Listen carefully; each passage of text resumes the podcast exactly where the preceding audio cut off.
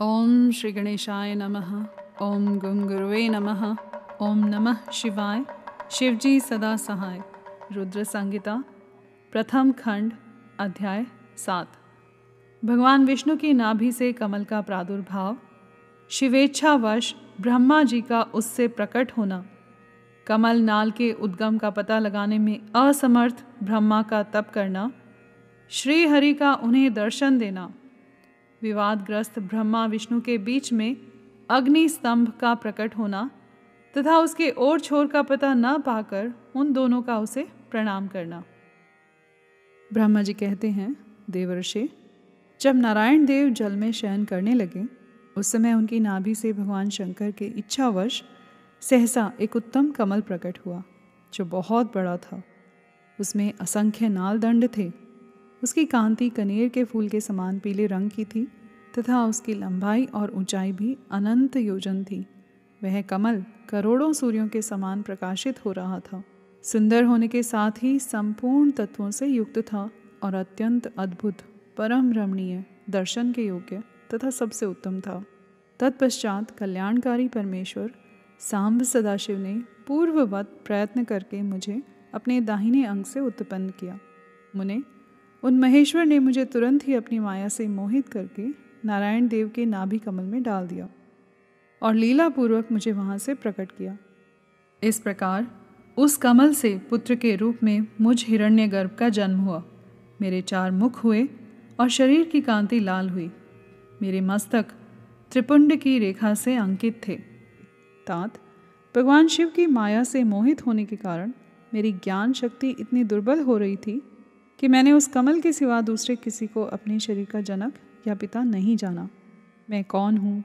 कहाँ से आया हूँ? मेरा कार्य क्या है? मैं किसका पुत्र होकर उत्पन्न हुआ हूँ? और किसने इस समय मेरा निर्माण किया है? इस प्रकार संशय में पड़े हुए मेरे मन में यह विचार उत्पन्न हुआ। मैं किस लिए मोह में पड़ा हुआ हूँ? जिसने मुझे उत्पन्न किया है, उसका पता लगाना तो बहुत सरल है। इस कमल पुष्प का जो पत्रयुक्त नाल है, उसका उद्गम स्थान इस जल के भीतर नीचे की ओर है। जिसने मुझे उत्पन्न किया है, वह पुरुष भी वही होगा। इसमें संशय नहीं है। ऐसा निश्चय करके मैंने अपने को कमल से नीचे उतारा।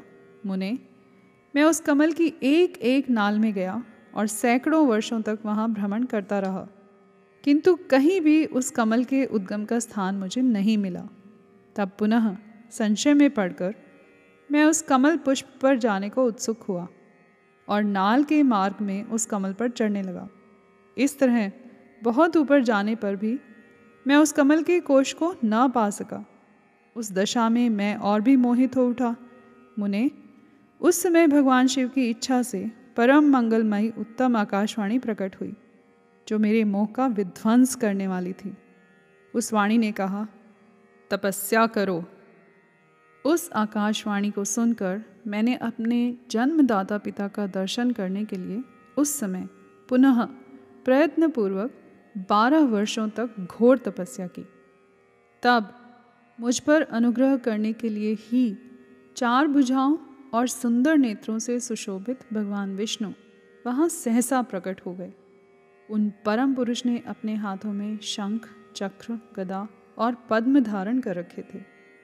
उनके सारे अंग सजल, जलधर के समान श्याम कांति से सुशोभित थे। उन परम प्रभु ने सुंदर पिताम्बर पहन रखा था। उनके मस्तक आदि अंगों में मुकुज आदि महामूल्यवान आभूषण शोभा पाते थे। उनका मुखारविंद प्रसन्नता से खिला हुआ था।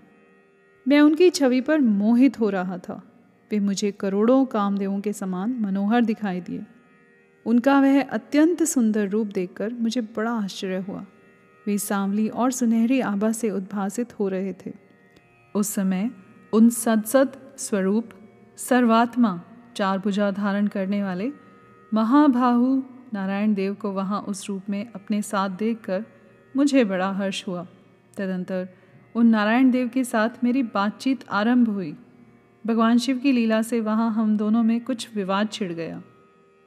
इसी समय हम लोगों के बीच में एक महान अग्निस्तंभ ज्योतिर्मय लिंग प्रकट हुआ। मैंने और श्री विष्णु ने क्रमशः ऊपर और नीचे जाकर उसके आदि अंत का पता लगाने के लिए बड़ा प्रयत्न किया, परंतु हमें कहीं भी उसका ओर छोर नहीं मिला। मैं थक कर ऊपर से नीचे लौट आया और भगवान विष्णु भी उसी तरह नीचे से ऊपर आकर मुझसे मिले। हम दोनों शिव की माया से मोहित थे। श्री हरि ने मेरे साथ आगे पीछे और अगल बगल से परमेश्वर शिव को प्रणाम किया। फिर वे सोचने लगे, यह क्या वस्तु है?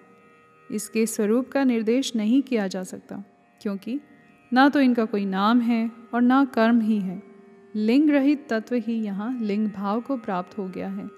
ध्यान मार्ग में भी इसके स्वरूप का कुछ पता नहीं चलता।